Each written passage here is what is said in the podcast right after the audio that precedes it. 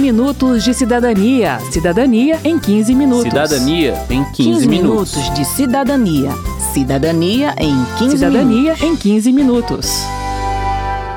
Sob o céu cor de anil das Américas, hoje se ergue um soberbo perfil. É uma imagem de luz que em verdade traduz a história do Brasil. Esse é o hino à negritude, de autoria do professor Eduardo de Oliveira e oficializado por lei em 2014.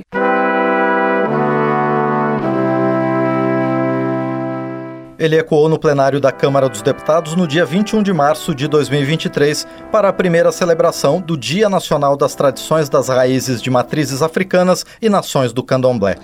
O dia foi criado em uma lei de 2023, marcando a comemoração para todo 21 de março, que é também o Dia Internacional contra a Discriminação Racial. Essa data internacional foi escolhida pelas Nações Unidas em memória ao massacre de 69 pessoas negras pelo regime do apartheid na África do Sul em 1960. A data brasileira quer reforçar um direito que é constitucional, o de professar livremente a sua fé. Um relatório da Rede Nacional de Religiões Afro-Brasileiras e Saúde, RENAFRO, mostra que 99% das 255 lideranças religiosas entrevistadas já sofreram algum tipo de ofensa.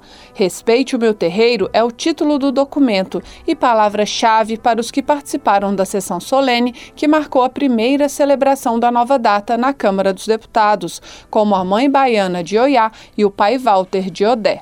O respeito é uma palavra tão pequena, porém tão valiosa, porém tão grande. E quando tem o respeito, e quando nós somos reconhecidos através do respeito, muda tudo. Axé. A lei do Dia Nacional do Candomblé, se nós não tomarmos como direção de atendimento, respeito e atitude, também é nada. Essa canção reporta esse dia de hoje, porque reporta o nosso eu, reporta a nossa emoção.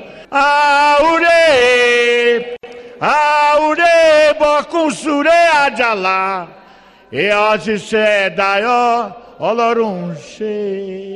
Respeito, nas palavras do autor do projeto que deu origem à lei, deputado Vicentinho, do PT de São Paulo, é ele que vai nos levar à conquista da paz. Meu povo evangélico, meu povo católico, meu povo muçulmano, meu povo espírita, meu povo de todas as religiões. Essas pessoas que aqui estão só querem o direito de serem respeitados. Se a gente quer construir a paz, vamos nos amar uns aos outros. Não tem nenhuma religião melhor do que outra.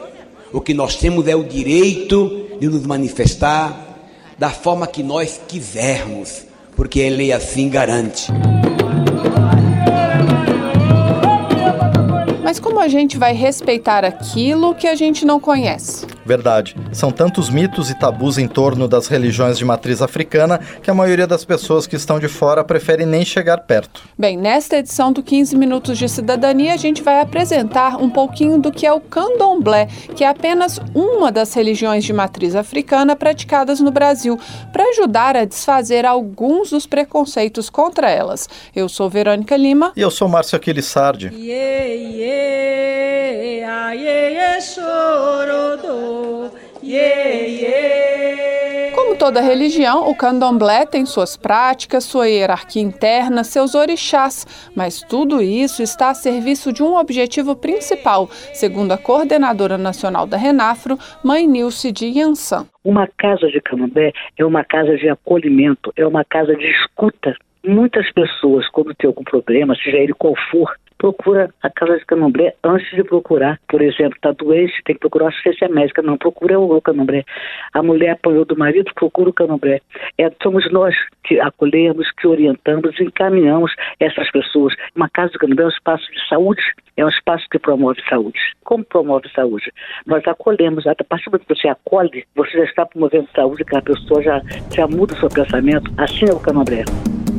Mãe Nilce explica que a casa não substitui os outros serviços, como médico e policial, mas trabalha paralelamente, dando apoio à pessoa que passa por dificuldades. Outra marca do candomblé é a relação com a natureza.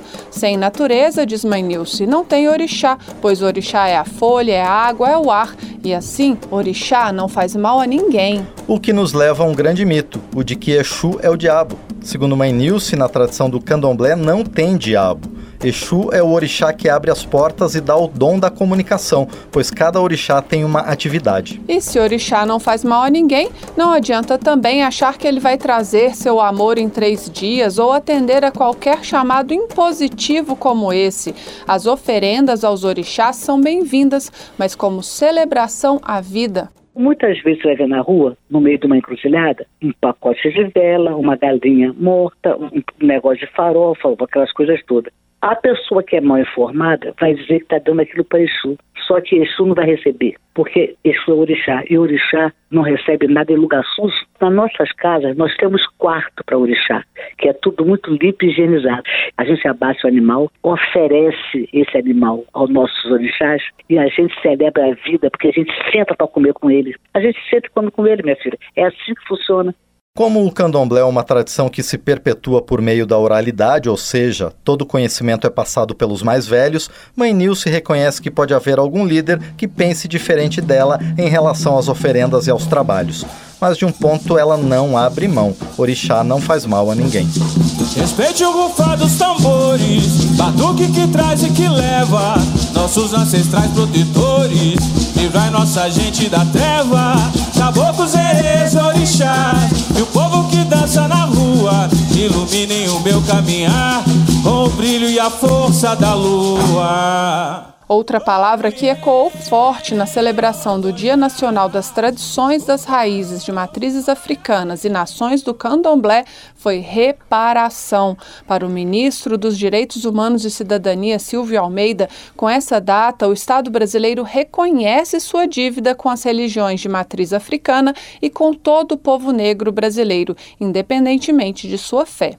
O racismo não acabou com a abolição o Estado brasileiro pós-abolição se organizou para discriminar e para criar hierarquias sociais. O racismo de hoje não é o racismo apenas um resto da escravidão. Ele é uma reorganização do sistema político e jurídico feito a partir de um movimento que não começa no Brasil. E, portanto, senhoras e senhores, nós temos que pensar não em como nos livrar dos restos da escravidão, mas como dar conta do racismo que se organiza a partir das estruturas do Estado e do direito brasileiro, que justamente são assim porque se ocultam. O ministro cita como exemplo do racismo praticado pelo Estado brasileiro o acervo de 519 objetos religiosos apreendidos entre 1890 e 1946 em batidas policiais durante cerimônias religiosas.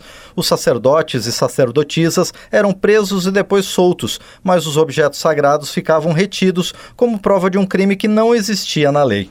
Agora, um convênio de pesquisa vai estudar o acervo e analisar mais de 300 inquéritos policiais do período. Reparação, diz o ministro. Reparação, diz também o Frei Davi, da ONG Educafro.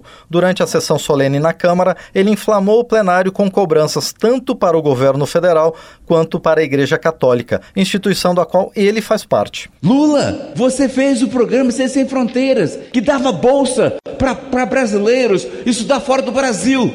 No entanto, Lula, de cada 10 pessoas jovens que recebia bolsa, nenhum era negro. Ou melhor, um no máximo era negro eu tenho certeza que a minha igreja católica vai ter a obrigação de pedir perdão a todo o mal que fez às religiões afro do Brasil. Ela vai ter que pedir perdão um dia. Não vamos permitir que a igreja fique omissa nesse, nesse atentado que ela fez às religiões afro.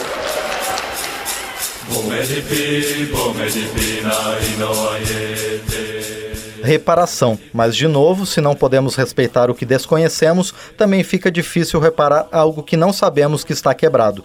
E aqui entra uma lei de 20 anos atrás, a que obriga o ensino de história e cultura afro-brasileira nas escolas públicas e privadas de ensino fundamental e médio. Cinco anos depois, uma nova lei incluiu no currículo escolar a história e a cultura indígenas. Assim, nossas crianças precisam aprender sobre a história, a luta, a cultura e as contribuições dos povos negros e indígenas para a formação do Brasil.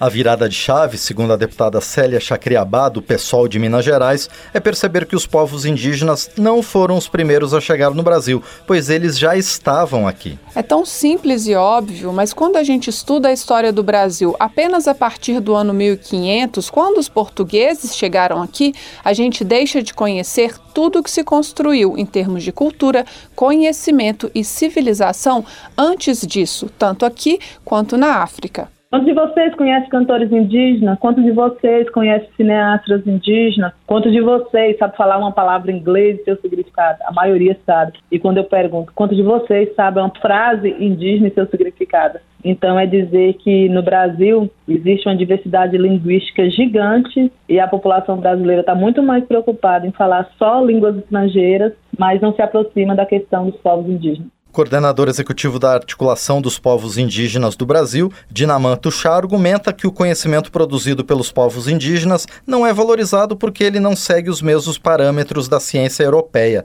Mas na prática, ele já deu muitas provas da sua eficácia, como por exemplo na produção de remédios e na proteção do meio ambiente quantos medicamentos, quantas terapias, quantas situações que os povos indígenas contribuíram para o desenvolvimento do país. Hoje nós falamos em 82% da biodiversidade do mundo está dentro das terras indígenas. Né? E nós somos 5% da população global. Isso tem uma justificativa, isso tem um conhecimento agregado, isso tem né, o nosso modo de vida por si só já é um conhecimento a ser estudado, a ser valorizado. Não é porque não tenho o conhecimento cientificamente comprovado que ele não tem valor. Pelo contrário, esse conhecimento ele deve ser sim valorizado e deve ser sim reconhecido pela comunidade acadêmica e comunidade escolar. Na expectativa de ver a lei cumprida, os movimentos negros e indígenas produziram materiais didáticos em quantidade e qualidade, mas segundo a deputada Carol D'Artora, do PT do Paraná, em muitos casos esses conteúdos foram distorcidos, reforçando estereótipos, quando não ignorados ou mesmo jogados fora.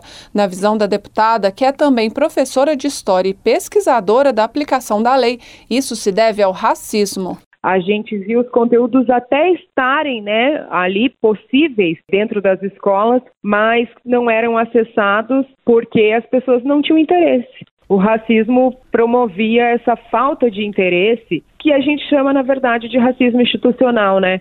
Por que, que, é interessante estudar a Europa? Por que, que, é interessante estudar o Japão? Por que, que é interessante estudar a Grécia, a Roma? E não é interessante estudar as etnias indígenas, os seus dialetos, a sua contribuição para a cultura, assim como a cultura negra aqui, essa história que constrói o que somos profundamente. Por que, que isso não é interessante? Bem, se uma lei de 20 anos atrás não é plenamente cumprida, a esperança de quem celebrou o Dia Nacional das Tradições das Raízes de Matrizes Africanas e Nações do Candomblé é a de que uma nova lei ajude a trazer respeito e reparação aos povos negros.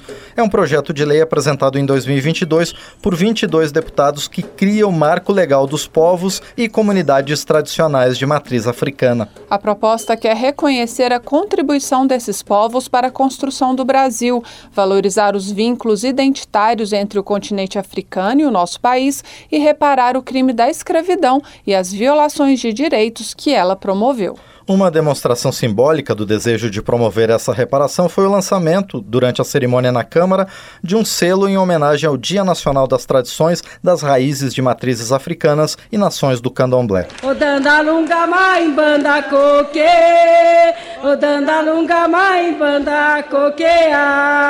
Coque, o. Que o Dandalunda! Termina aqui o 15 Minutos de Cidadania, que teve produção de Cristiane Baker e de Lucélia Cristina, reportagem em texto de Verônica Lima, com informações da Agência Brasil, trabalhos técnicos de Newton Gomes, edição de Márcio Aquilissardi, apresentação de Verônica Lima e de Márcio Aquilissardi. Se você tem alguma dúvida, mande pra gente. O e-mail é rádio.câmara.leg.br e o WhatsApp é 61999 789080. O 15 Minutos de Cidadania é produzido pela Rádio Câmara e transmitido pelas rádios parceiras em todo o Brasil, como a Salto FM de Salto Veloso, Santa Catarina.